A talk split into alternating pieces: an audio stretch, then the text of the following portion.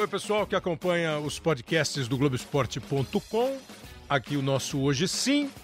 É, eu, vou, eu vou contar uma história para vocês. A gente marcou de conversar com o Fabinho. O Fabinho é meio-campista do Liverpool, é campeão europeu pelo Liverpool e que muitos gostariam que estivesse já na seleção brasileira como um dos caras constantes nas convocações da seleção brasileira.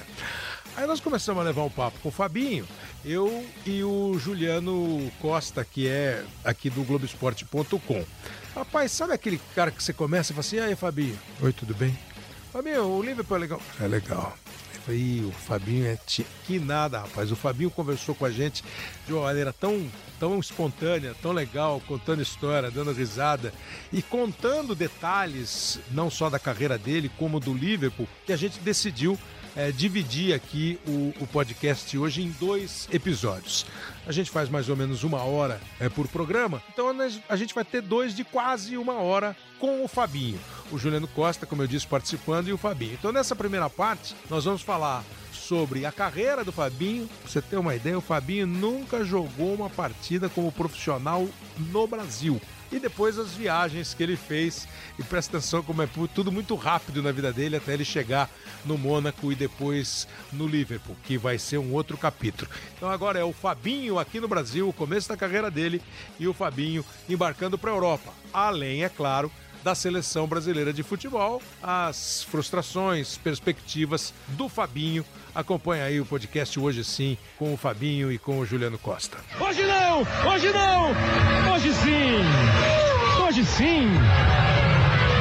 Olha pessoal, ligado em todas as plataformas do podcast, está começando o nosso Hoje Sim da semana. Hoje a gente está recebendo um cara que está assim, super no noticiário, que é o Fabinho, jogador brasileiro que atua no Liverpool, acabou de ser campeão é, europeu pelo Liverpool e muita gente sente a falta do Fabinho na seleção brasileira. Na época da convocação ficou aquele papo, vai ter ou não vai ter Fabinho na seleção brasileira e acabou ficando fora da Copa América. O nosso podcast que está no Globoesporte.com, está é, tá no Apple Podcasts, no Google Podcasts, no Pocket podcasts e também no Spotify. E a gente hoje está aqui também com o Juliano Costa, que é um, o editor executivo aqui do Globoesporte.com é, em São Paulo e foi um dos responsáveis por esse podcast. Fala aí, Juliano, tudo bem? Começar Oi. com você, olha que moral, hein? Oi, Kleber, tudo bem, né? Vai jogar bola, é um peladeiro fraco, fraco, fraco. Mas, na verdade, eu me inspiro muito no futebol inglês, você sabe disso, naquele modelo de interceptações, você como pivô sabe muito bem disso. Bom, depois dessa, só apresentando o Fabi. E aí, Fabinho, tudo bem? Obrigado pela colher de chá aqui com a gente no Hoje Sim. Bem, é um prazer estar aqui falando com você e com o Juliano aqui. Você está com quantos anos, Fabinho? 25. 25.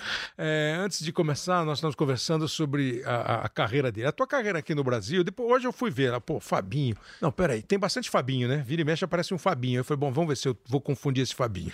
Aí lá, Fabinho, nasceu em Campinas, jogou no Paulínia, que é uma cidade perto ali de Campinas, tem a refinaria, que é o, talvez o, o, mais famoso que tem lá em Paulínia, assim, pro, pro Brasil inteiro. E foi pro Fluminense. Gols no Fluminense? Nenhum. Jogos no Fluminense. Quantos jogos no Fluminense? No profissional do Fluminense? No profissional, nenhum.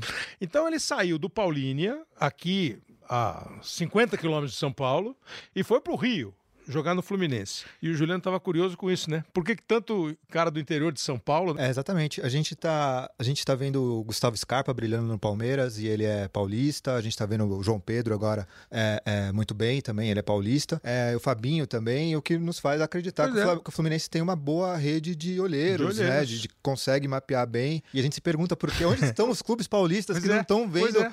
É, esses jogadores surgindo daqui, né? Então eu queria ouvir assim de você como é que foi como sair da Copa Copinha, depois dessa tua participação pelo Paulínia para o Fluminense? Como é que foi a tua passagem por lá? Que esse Xerém é, ponto, muito, né? É, que é esse é o ponto importante que você disse. Ele jogou a Copa São Paulo pelo Paulínia, é, que, é um, que não tem um time assim que a gente né, ouve falar nas principais divisões, mas foi lá jogar a Copa São Paulo, que é uma Copa que ficou muito grande em termos de time, mas também, né, Fabinho, acho que dá oportunidade para garotada, para quem não teve chance de vestir uma camisa mais famosa. Sim, é, minha ida para o Fluminense foi depois de uma Copa São Paulo.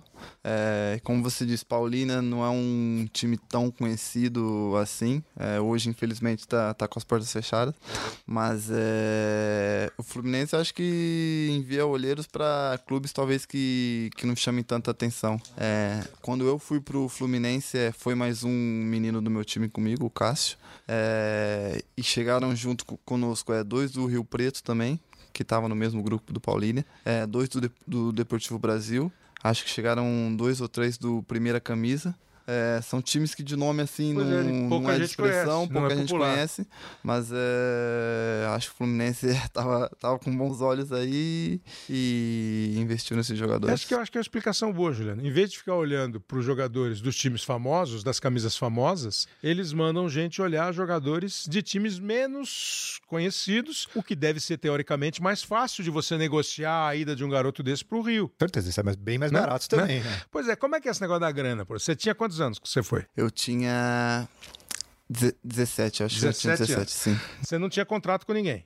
Ou já tinha eu contrato? tinha contrato com o Com Paulinho. o Paulinho. Uhum. Já como profissional? Como profissional. Como sim. profissional. Foi uma molezinha tirar você do Paulinho. Você ainda salvou o Paulinho de alguns anos. Foi é, um acordo que o Paulínia fez com, com o Fluminense.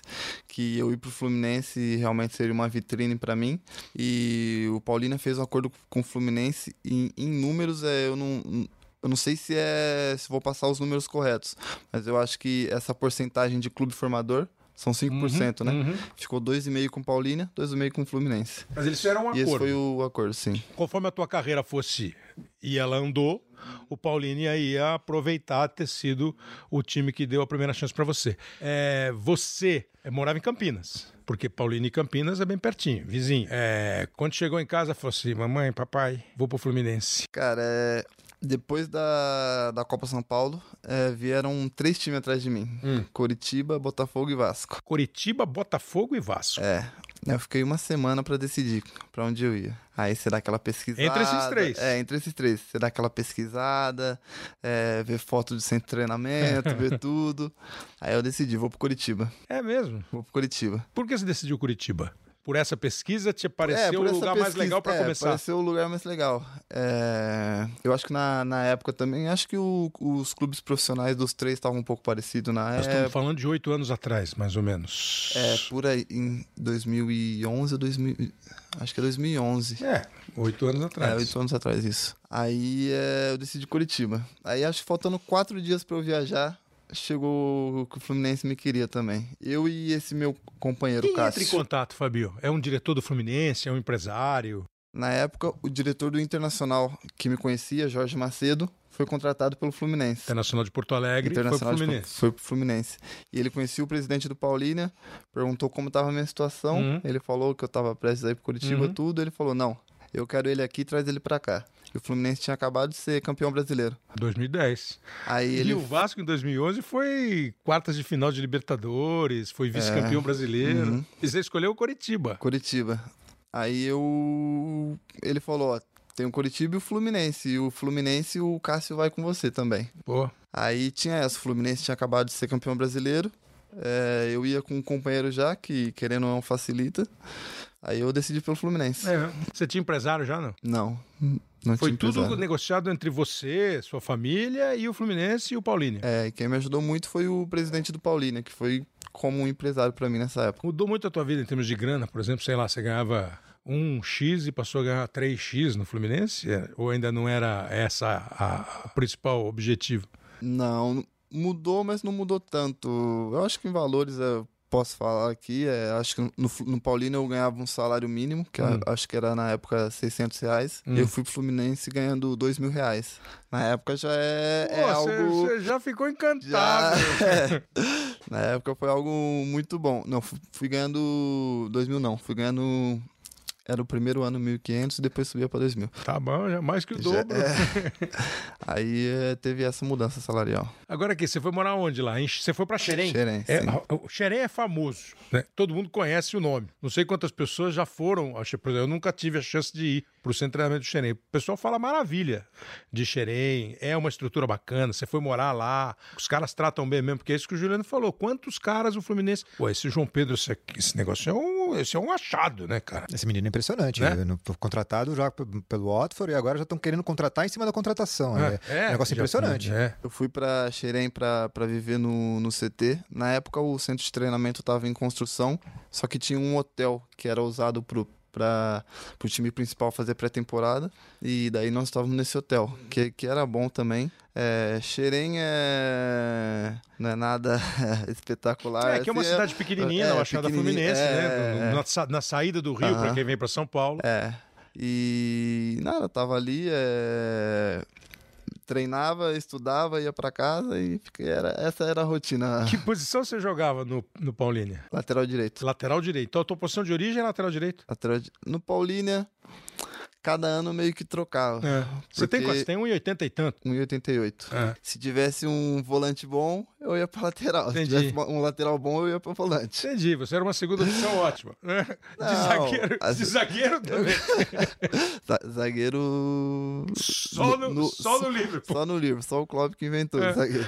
Então, lateral e volante. É. Eu não sei ainda se você joga bem. Eu tô em dúvida nesse começo de conversa se você é bom jogador. Mas a vida tua de negociação é monstro, porque você não jogou no Fluminense e foi parar em Portugal. Fui, fui. Você devia fazer um escritório de negócio.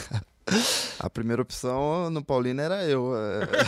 Era só pra saber se tinha alguém pra, pra ir na outra Não, não, posição. era pra melhorar o time. É, Pô, pera aí, eu, eu vou bem de lateral e de volante. Quem que é melhor, o volante ou o lateral? Aí você é, escolhia a posição. é, isso aí. Mas você queria ser lateral ou, viola- ou volante? Eu gostava mais de jogar como volante, Como só que volante. eu, eu tinha um treinador que sempre foi muito importante pra mim, sempre conversou muito comigo e falava, Fabinho, vai de lateral que você vai chegar Como é que longe. ele chama? Hélio, Hélio, Hélio. Sim. Ele falou, lateral não tem muito no mercado, vai É. de lateral. Já vieram gente, você não sabe, mas já veio gente te ver aqui de lateral, vai de lateral. Daí eu falei, vou. Um dia falaram isso pro O- Belete, ele foi campeão do mundo de lateral. É, é verdade. E. Então, e aí, aí você não jogou no Fluminense? Quer Uhum. dizer, você jogou na base do Fluminense. Participou de campeonatos de base do Fluminense. Aí seu primeiro time europeu foi o Rio Ave. Rio Ave. Foi para Portugal. Mais uma negociação sem o torcedor brasileiro conhecer o Fabinho. Essa aí foi como também? Foi. Depois eu fiquei no Fluminense um ano e meio e joguei uma Copa São Paulo também. Pô, a É, Copa São Paulo, você devia ter, você deve ter uma estátua da Copa São Paulo. Uma oração todo Ah, dia pra Copa São Paulo. né? É, nós chegamos na final da Copa São Paulo e eu tive um destaque bom nessa competição. Depois passou, não sei, um, um ou dois meses, eu fui convocado para a seleção sub-20, Lateral. lateral. Na época era o Ney Franco. Uhum. Aí o Ney Franco me levou um campeonato na África do Sul. Fui um dos melhores jogadores no campeonato. Quando eu cheguei no em Xerém, falaram, Fabinho, prepara suas coisas, você não vai mais jogar aqui não, você tá vendido. É, mesmo. Aí o Rio Ave tinha ido lá, lá em Xerém para me comprar. Que é um time pequeno de Portugal, Sim, né? pequeno, pequeno, pequeno.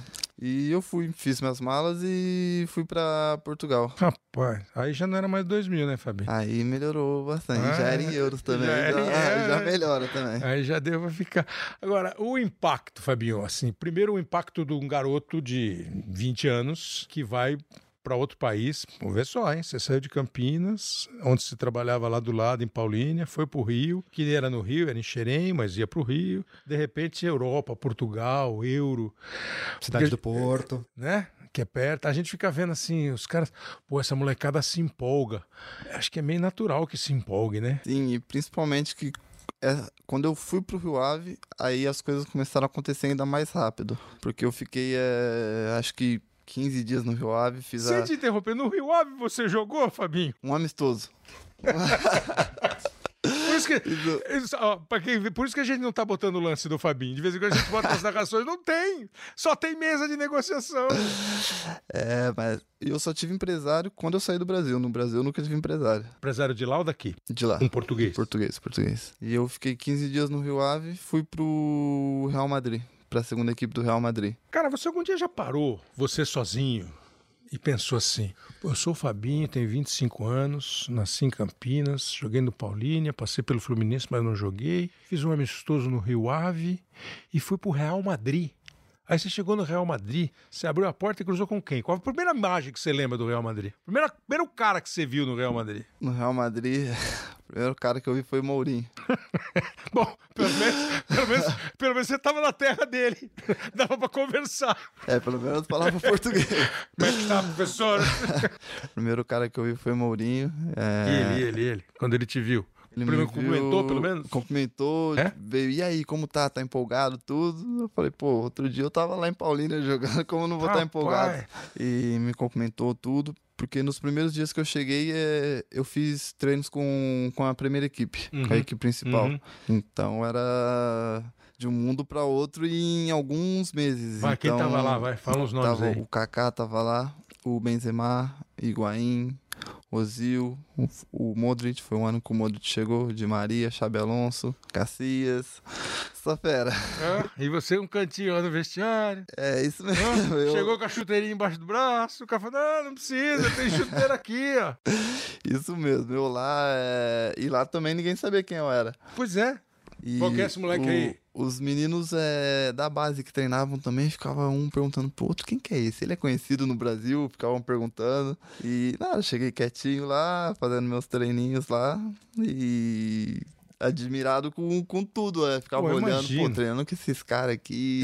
Quando que eu imaginei que é, hoje aqui eu ia estar treinando com, com só com estrela aqui, mas foi. Aí você jogou no B um pouquinho, Sim, esse ano eu, fiz no B. que não é uma experiência ruim, né? Acho que é legal, né? E na época era a segunda divisão da, da Espanha, nós jogávamos. uhum. Então é, é um nível muito bom a segunda divisão. Uma experiência boa, pô, afinal de contas, olha, olha, dá uma olhada na mudança, né? No- mas como é que era a experiência no time B, assim? Porque tem os jogadores formados no Real Madrid, mas também eles têm alguns jogadores que, que eles vão mapeando ali na Europa, eventualmente na África, na América do Parece Sul. que o Cubo agora vai pra contratou lá, o né? Cubo, vai, o pra, vai pro japonês. B. Assim, já é um time, digamos assim, já tem uma estrutura de, de- como se fosse um time menor da Espanha ou é uma equipe de base? Como é que ele é visto dentro do clube, assim? Como é que é a estrutura do Real Madrid B, o Castilha, né? Na minha época, é, o Castilha eu acho que tinha uma importância a mais, porque o, o clube tinha subido para a divisão depois de muitos anos e eles queriam fazer bem é, a segunda divisão. Que não pode ser, mesmo que seja campeão, subir, não pode não, pode, subir pra pode, primeira é. divisão, né? E aí é, eles manteram, mantiveram jogadores é, mais velhos e trouxeram alguns jogadores velhos também. Eu pensei que só ia. Eu tinha 18 anos na época. Pensei que só ia ter moleque, 19, 20 anos, mas na, naquela época tinha jogadores de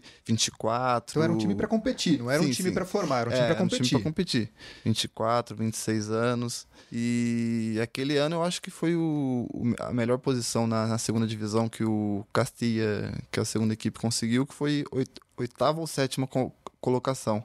Quem treinava vocês? Chamava Alberto Toril. Que depois não virou muito. Não, depois ele assumiu o, o Elche, mas hoje eu não, não sei por onde ele anda. E como é que era a ligação do Mourinho com, com essa equipe? Assim, ele observava, fazia parte do, do trabalho dele, olhar os jogadores do time B? Como é que era a relação com o Mourinho? Ah, foi uma reação, foi um ano que o Mourinho começou a dar umas é, entrevistas falando um pouco mal da base, de alguns Ah, é? jogadores, do treinador. Aí Pô, começou a sair na imprensa que ele proibiu o treinador da segunda equipe de subir lá pra ter qualquer contato com a primeira equipe. Então, a relação não era muito fácil. Mas vocês sentiam isso no dia a dia, que tinha uma distância, que vocês estavam meio esquecidos? Porque o Zidane olhou muito pro B, né? Passou Filho pelo dele, B, né? É, além, do- além do lado familiar, né? Muito cara saiu do B, foi pro A. Agora acho que essa, essa viajada entre B e A é uma coisa mais constante. né?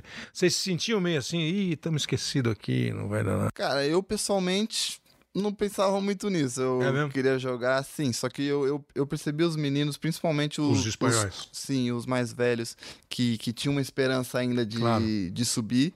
Depois que o Mourinho deu essa, essa, essas declarações, é, eles meio que tipo desanimaram já fala, falando nós não vamos conseguir nada aqui na primeira equipe, porque mesmo que você joga em um bom clube, um bom nível, é. seu objetivo é, É jogar lá no- é, claro. chegar ali na, no, no Real Madrid principal. Chegou alguém dessa época que você lembra que foi? Subiu o Morata, Fez até carreira, faz carreira até hoje, né? o Nacho, alguns milhões de euros aí. o Nacho também, que tá lá até hoje, Nacho, Nacho, Fernandes. aquele zagueiro lateral, né? E o, o craque do time era o Ressé. Que passou rápido pelo time, né? Foi, fez- Passou, foi fez- jogar no Napoli depois. É. Agora vem cá, você lá, vou insistir na posição para daqui a pouco a gente falar de seleção brasileira, de Liverpool. Você jogava de lateral lá. No time principal, eu li que você jogou um jogo ou outro, jogou de lateral esquerdo, até, jogou- até é isso mesmo não? Eu joguei um jogo no- na Liga Espanhola contra o Málaga, entrei acho que 15 minutos como lateral direito. Como lateral direito. Então Uhum. lá também você era lateral. Sim,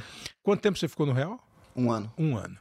Então, você vê que ele é um cara ligeiro, né? É, é, nenhum jogo no Fluminense, é, um, um amistoso no Rio Ave, um jogo e um pouquinho no Real A, e aí o cara vai conhecer a Princesa Caroline de Mônaco. Príncipe Alberto, Princesa Stephanie.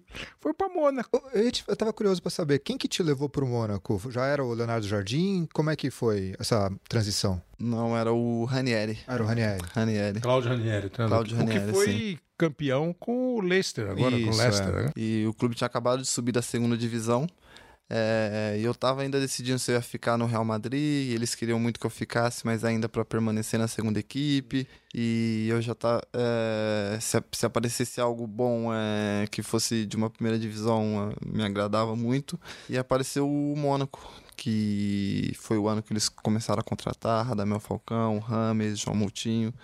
E apareceu essa oportunidade, eu falei, claro que eu vou. Agora é difícil sair, é difícil sim. O Real Madrid dificulta, o Real Madrid facilita, exige muita coisa. Você sabe como é que é a negociação para você sair do Real e ir para o Mônaco. Claro, se fosse sair o Real e ir para Juventus, para Barcelona, o cara talvez engrossasse um pouco mais. Como você falou, o Mônaco estava chegando de volta à primeira divisão da França. O Mônaco disputa o campeonato francês. É, eles dificultam a, a, a transação ou é maneiro? Não, porque o Real Madrid é, não me comprou quando eu saí do Rio Ave. Eles fizeram uma Hum. temporada para ver qual era o meu desempenho de empréstimo. E depois, quando eles queriam ter uma postura assim mais séria, apareceu isso do Mônaco e eu acabei saindo pro Mônaco. negócio do Então, o Mônaco foi com o Rio Ave. Sim, que foi um pouco mais, mais fácil. Daí eu fui pro Mônaco. Com o Mônaco você ficou, deu para comprar apartamento, morar na casa. Porque até agora você só ficou em hotel, né, Fabinho? Pelo tempo, só em hotel, né? Hã? Pra não precisar fazer café da manhã, nada desse. Até agora você não morou em lugar nenhum, né, Fabinho? E em Mônaco você foi morar, hein? Em Mônaco já do lado pra- do estádio. É, é, é ruim morar lá, né, Fabinho? Pô, em Mônaco, péssimo, Mônaco. Pô, tava que falando- chato. Outro dia nós fizemos aqui um, um, um podcast aqui e a gente ligou pro Mano Menezes. E ele tava na Europa e tava em Mônaco. Eu falei, você tá ruim, né? Muito morro. Hã? Não, não, tô, não tô a pé. a cidade é um espetáculo, né? A cidade é um espetáculo. É, é um pouco diferente do que você vê, do que você vê assim meio que no resto do mundo. É, é luxo, é carro importado, carro esportivo pra todo É, lado. é. É, é Aquela subida meio do- fora da realidade. Pô, aquela subida do cassino é a maior concentração de carros espetaculares da, da face da Terra, né? Impressionante. Pô, você precisa ver em época de. Você chegou, deve ter visto em época de Fórmula 1. Pô, na época da Fórmula 1 é uma, é uma loucura aquilo lá. É um negócio encantador, né? Você andar a pé ali, ficar vendo. E você morou perto do estádio? Vocês treinavam lá no estádio, não, né? Não, nós treinávamos a, a 15 minutos ali de Mônaco, é subindo pra. sa- na saída de Mônaco é em direção Nice, chamava lá Turbi, o lugar, e nós treinávamos lá. É, porque Nice, Nice é pertinho. Eu fui fazer uma corrida lá, a gente ficava em Nice e ia todo dia de trem para Mônaco. É que é no final da França lá, né? Quase divida com a, com a Itália, né? 20 milho, né? Cidade Acho que é vale a pena é, situar o ouvinte que é impossível um jornalista se hospedar em Mônaco, a não ser que seja Deus, né? Não, não, Porque não, é não, muito caro. Não, gente, é todo- todo impossível, mundo mas, fica mas como, como a gente não pagava do próprio É, bolso, mas mesmo assim, aí, nenhuma empresa de depois a tem gente essa moral toda. Não, depois a gente acabou ficando. Nós ficamos um dia num hotel lá, Ah, é? cara, em frente ao estádio. Luiz II, né? nome Ah, do sim, estádio. sim, sim, Ou em frente ao estádio. Você sai. Porque o estádio, é, Mon- Mônaco, Monte Carlo, é uma coisa. É, é, é, é- é difícil, assim, para quem conhece, dá para imaginar. Para quem não conhece, é uma. É uma o espaço físico é pequeniníssimo. Então você atravessa uma rua, você não tá mais em Mônaco. Você atravessa uma rua, você tá em outra cidade. O estádio é em outra cidade. Né? Não é Mônaco. Não, é. eu acho que o estádio é em Mônaco e É, o do outro hotel lado é da fora. rua, é, exatamente. O hotel é fora de É, Mônaco. Você atravessa a rua, pô, é que eu não lembro o nome das. Não é Capo Ferrar, talvez seja Capo Ferrar, mas eu não lembro.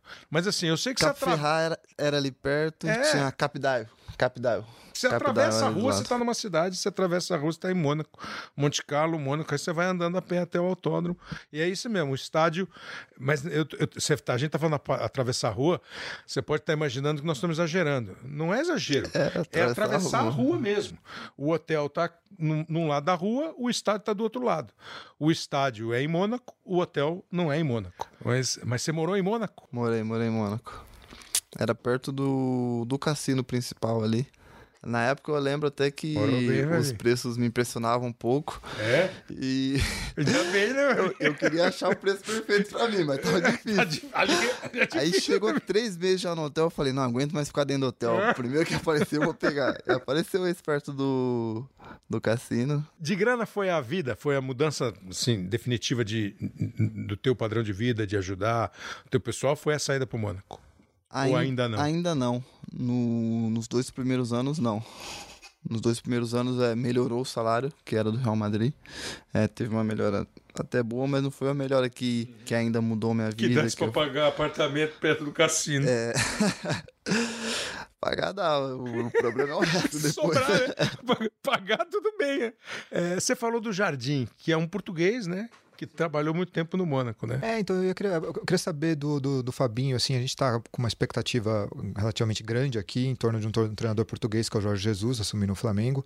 É, e a gente tem visto muitos treinadores portugueses em, em postos de sucesso na Europa. Na, na, na- Premier League começou com três, terminou com dois, porque o Mourinho saiu. Mas tem o Leonardo Jardim, que fez um baita trabalho no Mônaco, revelando grandes jogadores, você, o Bernardo Silva, o Mbappé, enfim. É, existe uma escola portuguesa, é, é, é isso que a gente quer saber. Assim, existe um- um- uma forma de treinar dos portugueses que é diferente dos outros, ou é uma grande coincidência? Enfim, como é que você avalia o trabalho dos treinadores portugueses e também o que a gente pode esperar do Jorge Jesus? É, treinador, treinador português, eu conheci o, o Leonardo Jardim, de trabalhar dia a dia, ver como é a forma dele.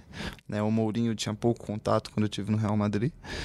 E o Jardim, cara, ele era um técnico é, bem objetivo, assim. Ele sabia o que ele queria, sabia as peças que ele queria e ele fa- pedia pro clube trazer e falava, eu quero jogar dessa maneira. Se o time, assim, no treino tentava mudar um pouco, ele, não, não é assim que eu quero, é assim que eu quero, é assim que a gente vai conseguir. Como era? E na maioria das vezes ele conseguia. Mas ele como, é- gostava como de, era o... um, de um jogo de transição, um jogo de velocidade, de, de jogadores rápidos nas pontas. É, no ano que nós fomos campeões, ele mudou um pouco, que, que ele colocou um sistema, sistema 4-4-2 com dois número 9 na frente. É, e foi o que deu mais, mais certo.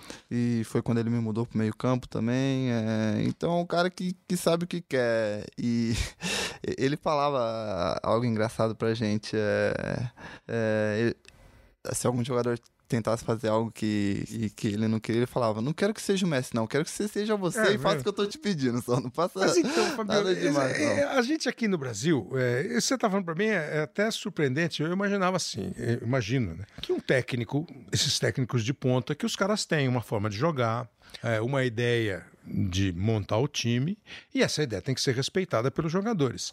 Mas assim, é, chega a impedir que você falou assim, se tentasse mudar, o cara vinha da bronca. Não chega a tolher um pouco a criatividade, porque a gente aqui discute muito assim, ah, os nossos garotos estão saindo cada vez mais novos do Brasil. E quando eles chegam lá, eles têm uma formação de futebol muito distante do que é o nosso, ou era pelo menos, a nossa maneira de jogar futebol.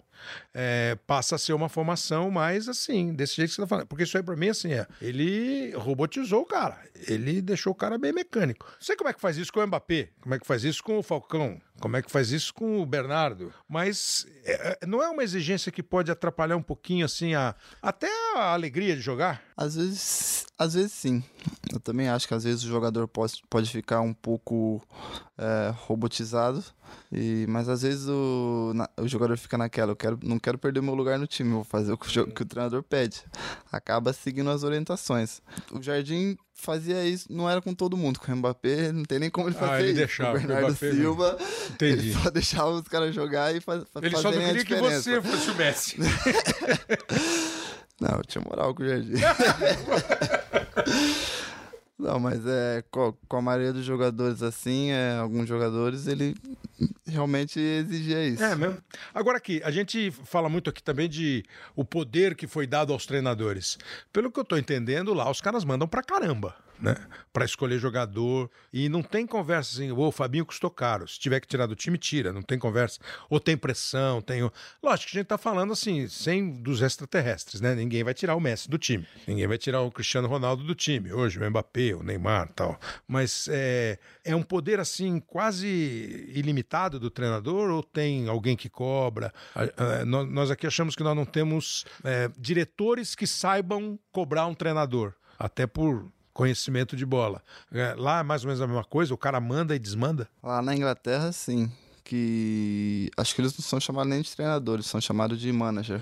Manager. Então, é, os caras têm poder mesmo para fazer um que, o que querem assim no clube, é tanto é na parte de contratação, assim, é na parte tática que é, que é claro que é, que é que ele vai fazer, mas também dá palpite em construção de estádio e o que acha que vai ser bom pro clube, um bom investimento pro clube, e lá os caras têm, têm esse poder mesmo. Mas assim, a França, é, o, o, o, Fabinho ficou conhecido no Mônaco. É, o Mônaco fez campanhas muito boas com você, campeão francês, andou bem em Liga dos Campeões e tal. E essa passagem, assim, que eu tô perturbando você, lateral ou meio-campo, lateral ou meio-campo, eu, hoje eu não sei, mas eu, eu, já sei. Eu pensei hoje como é que eu vou te convocar para a seleção brasileira, mas é, por enquanto, aí você vai para o meio-campo de vez, no Mônaco. Ou você ainda fazia um, os dois? Não, no Mônaco, acho que foi no meu terceiro ano de Mônaco. É... No meu segundo ano de Mônaco, o treinador começou a me testar no meio campo em alguns jogos assim. E teve um jogo que, que meio que impressionou é, é, todo mundo, foi contra o Arsenal na Champions League, nas oitavas de final. Nós ganhamos de 3 a 1 no, no Emirates e eu joguei de volante. E fui eleito homem do jogo, tudo. E a partir desse jogo, ele começou, a cada dois jogos, o Fabinho vem pro meio campo. O lateral, a cada dois jogos, o Fabinho vai jogar no meio campo. E no ano seguinte, é... o Mônaco investiu um pouco mais para comprar, para ver se lutava ali por, tá. por algo mais. E aí já tinha Cid B também no time, né? Sim, daí o treina... quando começou a temporada, o treinador me chamou para conversar. Falou, Fabinho, é, eu vou trazer o Cid B pra cá. O Cid B é o lateral do Lille, eu gosto muito dele. Eu não vou trazer ele para tomar seu lugar, não, porque eu quero você no meio-campo comigo. Aí nessa estratégia, nesse manager, você já foi pensado para um elenco como meio-campista. Sim. Aí. Se assustou ou gostou? Lembra que agora Cara, há pouco você falou que queria jogar de volante. Na época, é... eu estava sendo convocado bastante vezes pelo Dunga, eu acho, como lateral. A lateral, né? E a primeira coisa que eu pensei é foi mesmo? nisso. É. Falei, poxa, é a seleção, cara. Eu gosto como volante, mas também é. Tem que ver o que eu vou perder. Aí ele conversou comigo, tudo, é. E volante, como foi a posição que eu sempre gostei, eu falei, vamos lá, vamos embora. Aceitei o desafio. Bora. É, deu certo. Daí, deu certo. então, Fabinho, o negócio de seleção. É, há um conceito hoje de que o jogador não precisa da seleção para fazer sucesso que a seleção não é mais o que era como o prato principal da carreira de um jogador. E você está me dizendo que a primeira coisa que você pensou quando o cara pediu para você mudar de posição foi na seleção.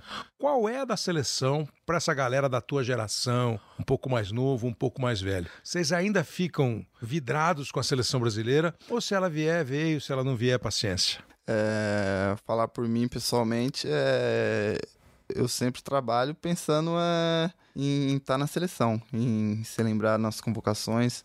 É, eu já disse que eu quero é, ter uma carreira legal, construir uma história bonita, não só no meu clube, mas na seleção também. É, nós vemos jogadores aí que deixaram um legado tão, tão, tão bonito na seleção, o Tafarel, o Cafu, esses caras assim. Falei os mais recentes, falei o Tafarel porque ele tá na comissão técnica hoje da seleção.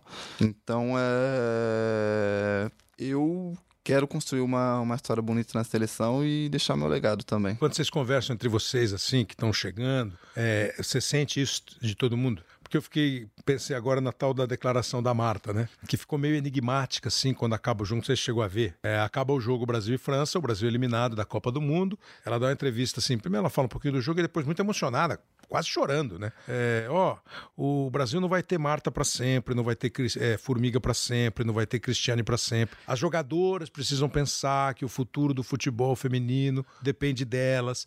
E ela falou uma frase que eu acho que é assim, a frase que a gente fala pro filho da gente, pra filha da gente. Não adianta você chorar quando você tira nota baixa na prova. Você tem que chorar quando você está estudando e de não aguentar mais, para você rir depois da prova. E foi o que ela falou, né? Nós temos que chorar antes do campeonato, para depois do campeonato a gente chorar de alegria ou dar risada. No sentido de valorizar mais, valoriza. A gente pede tanto, né? Pede apoio, mas a gente também precisa valorizar, sabe? É. Lógico que emociona, o momento é muito emocionante. Eu queria estar sorrindo aqui, ou até chorando de alegria. E eu acho que é esse o, o, o, o primordial. A gente tem que chorar no começo para sorrir no fim. Quando eu digo isso, é querer mais, é treinar mais, é se cuidar mais, é estar tá pronta para jogar 90 e mais 30 minutos, quantos minutos for. É isso que eu peço para as meninas. Não vai ter uma formiga para sempre, não vai ter uma Marta para sempre, não vai ter uma Cristiane. E o futebol feminino depende de vocês para sobreviver. Então pense nisso, valorize mais. Chore no começo para sorrir no fim. Você sente esse isso que você falou de querer fazer história? É, vocês fazem esse tipo de, vocês têm esse tipo de papo, essa resenha aí? É, na última convocação que eu, que eu tive, teve um papo legal desse. É, cada jogador ali falou um pouco.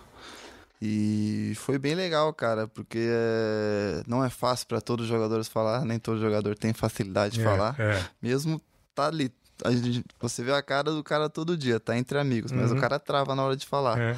E vários jogadores mostraram assim, é uma, uma emoção grande na hora de falar, falaram bastante disso também, de deixar um legado na seleção. É, Isso é legal. Quem passou já, já fez o que tinha que fazer pela seleção, agora é o nosso momento, nossa oportunidade. Então, é, nesse papo deu para ver que, que, que, tipo, os meninos, assim, é, querem, querem fazer o, no, o seu nome Quem também. é o mais travadão, né? Travadão. É, quem é o mais travado, né? Ele vai ficar bravo Mas comigo. Vai, vai, ver, vai ver, não vai nem ver, a gente não conta. Né? Ele vai ficar bravo comigo vai? porque ele joga comigo lá em Liverpool. Firmino? Pô, mas às vezes parece tão alegrão. é, cara, mas ele falou que às vezes quando é pra falar assim em público, ele, ele dá uma travadinha. Agora, no Liverpool ele é considerado um cartão, né? É, é assim, é, é o, aquele tripé lá de frente de vocês é um negócio espetacular. E ah, ele não joga na seleção como joga, acho que vai começar a jogar. É, ele, ele é um centroavante, ele é um meia centroavante, ele é um 8,5, 9,5. Porque assim, é impressionante como ele joga no Liverpool. Cara, no Liverpool ele é ele é o jogador perfeito ali para aquela posição. Que é o cara inteligente, o cara que ajuda muito na construção, o cara que de vez em quando eu vejo ele do lado roubando bola. Eu falo, obrigado, primeiro, valeu pela ajuda. e com, com a característica dos dois jogadores abertos nossos, ele ajuda muito, porque ele faz gol e dá bola pros caras meter gol pois é. também. É. E o Klopp fala que um jogador insubstituível para ele é o Firmino. E eu vou falar da minha visão. Eu sempre gostei muito dele jogar, mas quando você acompanha dia a dia o uhum. cara, você é percebe realmente que o cara é, é diferente. O cara é, é muito bom. Travado, mas eficiente. Não é que essa história de acompanhar dia a dia, uma vez perguntaram pro alemão, o alemão que foi seleção brasileira, São Paulo, Botafogo, São Paulo, Nápoles, né? O melhor que você viu jogar, ele fala, pô, gente, eu não vi o Pelé. E treinei com o Maradona. Todo dia. É uma diferença monstra. É, Fabinho, quando o, o, o Daniel se machucou, antes da Copa do Mundo, a gente estava fazendo Seleção Sport TV é, e começou o papo quem vai para a seleção, quem vai ser o lateral da seleção, porque tava o Daniel e o Danilo, né? Eram os dois. Eu, eu, eu, eu, eu botei você. Né? Eu falei, eu, eu levaria o Fabinho. Aí todo mundo assim, né? O Tite não convocou o Fabinho para ser lateral, o Fabinho não, não tá jogando de lateral, tá jogando no meio-campo. Aí eu conversei com um, um cara da comissão técnica da seleção, que a gente estava combinando de fazer uma entrevista, ele falou assim: ó, eu falei, e o Fabinho? O cara falou assim, pô, eu não sei, porque os caras já foram ver o, o Fagner no Corinthians, o Fagner estava machu machucado, lembra? Aí os caras foram para Paris fazendo não sei o que lá, e na volta, iam ver o negócio do Neymar, e na volta eles iam pro Corinthians para ver qual era o Fagner. Eu falei, pô, vai dar Fagner. Aí todo mundo justificou a, não, a sua não convocação para a Copa. Os caras do programa lá, ah, ele não tá jogando de, de lateral, ele tá jogando de volante. É, acaba a Copa do Mundo, tem uma convocação, você é convocado de lateral. Eu pensei, falei assim, barbaridade, né? não tô entendendo, né? E, e tu? Sem se queimar com o professor. não, é, antes da, da Copa do Mundo, eu esperava ter, ter alguma oportunidade. Principalmente porque o meu momento no Mônaco era. Eu estava no melhor momento da minha carreira. O Mônaco estava na liderança do campeonato. Nós estávamos. Foi o, a temporada que nós chegamos na semifinal da Champions. E eu era um, um dos destaques daquele time, então eu esperava ter uma oportunidade. Uhum. E eu lembro o Gemerson começou aí. Uhum. É, eu falei, pô, os caras estão olhando aqui pra Mônaco, claro. então, pelo menos. Mas é, eu não recebi a minha oportunidade. Então, é, acho que a partir da convocação contra, contra a Austrália, acho que foi na Austrália que jogaram hum. contra a Argentina também. Sim. A partir dessa convocação eu meio que já não eu falei, pô, se eu não fui até agora, nenhum nenhum amistoso, nenhuma oportunidade, eu não vou ser convocado para a Copa. Entendeu até a justificativa da história da lateral. Sim, eu e entendi, depois? Eu entendi que o Tite ele ele mostrou uma maneira de trabalhar assim, Aham, não, não mudou. aham. Ele não ia levar um cara novo assim, que então já. Então, mas depois da Copa você foi convocado. E aí? Ah, o, o Tite, Tite e o do Gaspar eh, conversaram comigo é, um dia antes da convocação e falaram que a intenção deles era me convocar como lateral, que eles queriam, já me conheciam, sabiam que eu, que eu já tinha jogado, mas que fazia um tempo que eu não atuava de lateral no meu clube. Falou se, se eu queria aceitar isso, é, se eu achava que isso podia me prejudicar. Falei, prejudicar não Pô, vai de maneira professor? Eu tenho uma nenhuma. foto do professor. Cafu aqui no meu quarto. Eu fico vendo o Cafu todo dia.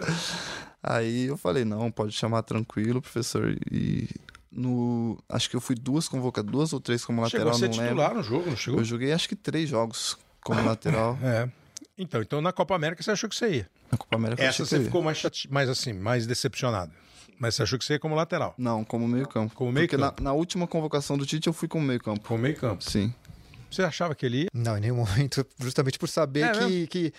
Assim, do Tite a gente entende que tem uma. Ele tem uma coisa do, do grupo que é muito importante pra ele. E a gente notou que tinha uma dívida ali com o Fernandinho que ele queria pagar. Ele sentiu. O Fernandinho sempre foi um momento de Hum. confiança pra ele, assim. é, sabendo de como ele tratava no Corinthians, no Grêmio, tudo, por onde o Tite passou, ele passa, assim, aquela coisa de abraçar um grupo mais restrito pra ele. De não ser e só ali- semana passada, né? em De nenhum uma momento pra mim foi surpreendente o Fernandinho, de verdade. É, para mim foi surpreendente o, o Casemiro. O Casemiro é um baita jogador, mas ele não teve uma temporada Você no Real que Madrid. te surpreendeu o Casemiro ser Sim, convocado? porque eu acho que a temporada do Fabinho foi melhor. É, não, é. é- Se fosse na temporada anterior, Entendi. o Casemiro foi um monstro. Não, mas eu acho que Mas o Casemiro é, é. o- esse ano do Real Madrid não foi tão bom quanto o do Liverpool. mas eu então eu acho- imaginei que o, o- e, a, e a- e a- a importância do Fabinho pro Liverpool Ah.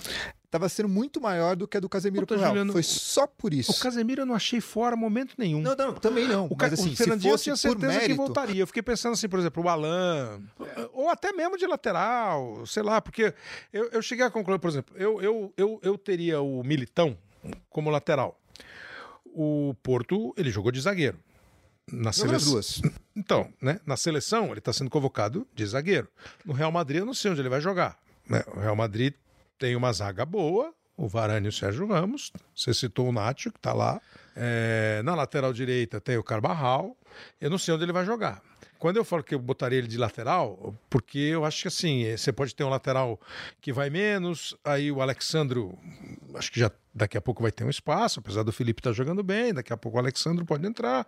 Você teria. E acho que. Isso aí que eu brinquei com você de seleção. Eu acho que o, o- o Fabinho e o Militão, eles podem jogar. Você pode jogar de lateral, de zagueiro e de meio-campo. Ah, zagueiro não é muito a minha. Mas se precisar um dia, você vai. Se o Guardiola te levar pro City e te botar de zagueiro, tu vai jogar. E acho que o Militão é a mesma coisa, entendeu? Mas hoje, hoje por exemplo, na, na- na- falando agora do, do Fabinho, assim, ele é tão mais zagueiro na cabeça do Klopp do que lateral direito, mas tão mais que eu não Zagueiro consigo... ou meio-campo? Zagueiro. É Primeiro ele é volante, aí se precisar ele joga na zaga. e Lateral depois... tá. Kleber, eu vou te falar um negócio. Em janeiro teve uma época que eles tinham acabado de soltar o Klein pro Bournemouth, o Arnold machucou, o Joe Gomes machucou e não tinha lateral. O, jogou o Henderson, jogou Aham. o Milner, levou o Camacho para reserva na, no, em alguns jogos, jogou acho que na Copa, não foi? Na Copa da, da Liga. E o Fabinho não. jogou um minuto de lateral. Então, assim, tá tão claro para quem assiste o jogo do, do Liverpool que o Fabinho não é lateral na cabeça do. Mas na seleção Klopp. você nem Depende de- consideraria? Vou ser bem sincero, faz tempo, tanto tempo que eu não vejo o Fabinho É? como lateral que eu não sei. Eu gosto tanto do Fabinho como volante. Não, eu também. Que eu não levaria ele como lateral, eu levaria como volante. Não, eu também, por isso que eu digo, eu, o Militão eu botaria de lateral e você eu botaria no meio de campo. Se é titular ou reserva é outra história, mas assim, estaria no grupo como meio campo. Porque é essa característica, é o meio campo alto, que eu sempre me incomodei um pouco com isso. Não, não precisamos ter o meio campo alto, porque ele vai subir na segunda bola. Eu acho que, É, acho que vai é muito legal. de, acho que vai muito de entender a, a filosofia do treinador, a proposta de jogo. No, no Liverpool, assim, tá claro que hoje, assim, por mais que você tenha Mané e Salah, no- esses jogadores não vão pra linha de fundo pra fazer uma jogada de ponta a mais, não É, vão mais. o né? Robertson o vai. Robertson vai e o Arnold vai. Não há- Esse Arnold não é bom, hein? Bom demais. Os- não- eles ficaram entre os líderes de assistência no campeonato inglês. Tô com os números aqui, é um negócio impressionante É, esses dois. é. O la- Os dois laterais. os dois ficaram no, no top 5 de assistências. Então, assim, o que é esperado no lateral do Liverpool que faça esse trabalho de espetar o tempo inteiro, de jogar, Uhum, é, é, que é uma pergunta que eu ia te fazer depois.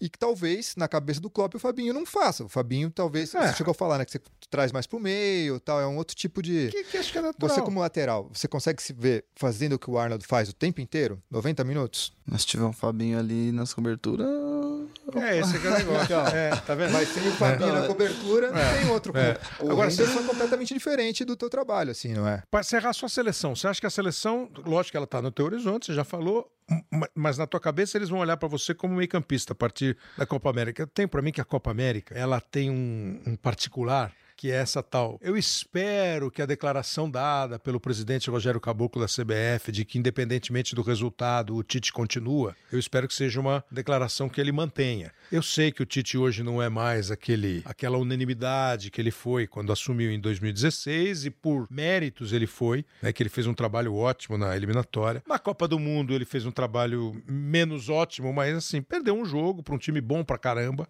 que era o time da Bélgica. Esse recomeço tá todo mundo meio de olho, mas eu acho que ele merece o ciclo e chegar a 2018. Ele merece levar o Brasil para a Copa ou dançar na eliminatória, que é improvável, e fazer o, o trabalho dele. É, espero que mantenha. Mas acho que na Copa América ele pensou assim: ou eu vou usar aquele time ou alguma coisa parecida com aquele 2016. Aqueles jogadores, aquele sistema. Até que ele tá mudando, né? Botou o Gabriel mais pro lado, o Firmino entrou, o Douglas tá. O Everton tá pegando espaço e tal. Mas sabe, os caras que jogaram e que já entendem um pouquinho isso que você falou do Klopp, a ideia dele e tal, talvez tenha sido essa. Mas daqui a pouco começa a eliminatória e vai haver uma renovação, imaginamos nós, natural. E acho que você faz parte. E aí é no meio, na tua cabeça, pelo que você ouviu do Edu. Primeiro que você falou que eles falaram você de, de, de, de- lateral. Você não jogou de meio campo na seleção. Eu- na última convocação, é, Você já foi eu de joguei. meio? Sim, eu fui de meio, só que eu joguei só três minutos. Então, Meio. Os laterais foram quem? O Fagner e o, Wagner e o Danilo? Danilo. Que o Daniel ainda estava se recuperando. Wagner e Danilo. Mas acho que no meio você tem, tem lugarzinho, né? Sim, é, eu acredito que o meu futuro na seleção deve ser de meio campo. é, eu acho que essa última convocação da seleção brasileira, o Tite me levou com o meio campo, é, Uhum. pelo que eu vinha fazendo no Liverpool. Uhum. É, então eu acho que daqui pra frente, é, se eu for convocado, creio que seja no meio. Quando você vem para a seleção brasileira e tem um treino, um período na seleção brasileira, que são poucos os períodos maiores, você consegue sentir um estilo de trabalho que se compare, que seja parecido com o europeu na seleção brasileira? Sim, é, com essa comissão técnica que eu tive, eu senti um trabalho muito bom, é, uma atenção é, muito grande a, a mostrar para os jogadores qual é a ideia, é, qual a maneira da equipe jogar. Principalmente nas primeiras convocações, o, o Silvinho e o Tite chama, mostra Uhum. bastante vídeo, mostra. é, são bem chatos na bola parada Uhum. também, sempre treino. E eu notei isso nessa comissão. Muito bom. E, e então isso é uma boa notícia, né? É uma ótima notícia para a gente imaginar que temos futuro. Então, encerrando esse primeiro episódio, presta atenção que a semana que vem sobe mais um, vai pro ar mais um com o Fabinho aí falando do Liverpool, falando dos treinamentos no Liverpool, dos personagens do Liverpool, quem ele acha fera no Liverpool, do técnico Jürgen Klopp, o tipo de treinamento, a dificuldade que ele teve quando chegou até a consagração como campeão eh, da Liga dos Campeões da Europa esse ano, uma final inglesa e o Liverpool foi campeão em cima do Tottenham. Então hoje ele falou sobre a carreira, sobre a seleção brasileira, sobre o começo da vida dele na Europa e a semana que vem o Fabinho junto comigo, com o Juliano Costa, conversando sobre o Liverpool, exclusivamente sobre o Liverpool, e claro, que ele vai falar de ver o Messi em campo e marcar o Messi. O nosso podcast hoje sim tem a coordenação do Juliano Costa, do André Boaventura, a produção e a edição do Leonardo M. Bianchi. A Sara Bueno ajudou muito aqui na, na- no convite ao Fabinho. E você pode ouvir no globesport.com.br podcast, Google Podcasts, o Apple Podcasts, no Pocket Casts e também no Spotify. Valeu, obrigado. Mande aí sempre a sua sugestão, a sua opinião sobre o podcast, sobre o Hoje Sim. E se liga que a semana que vem tem Fabinho Fabinho falando do Liverpool.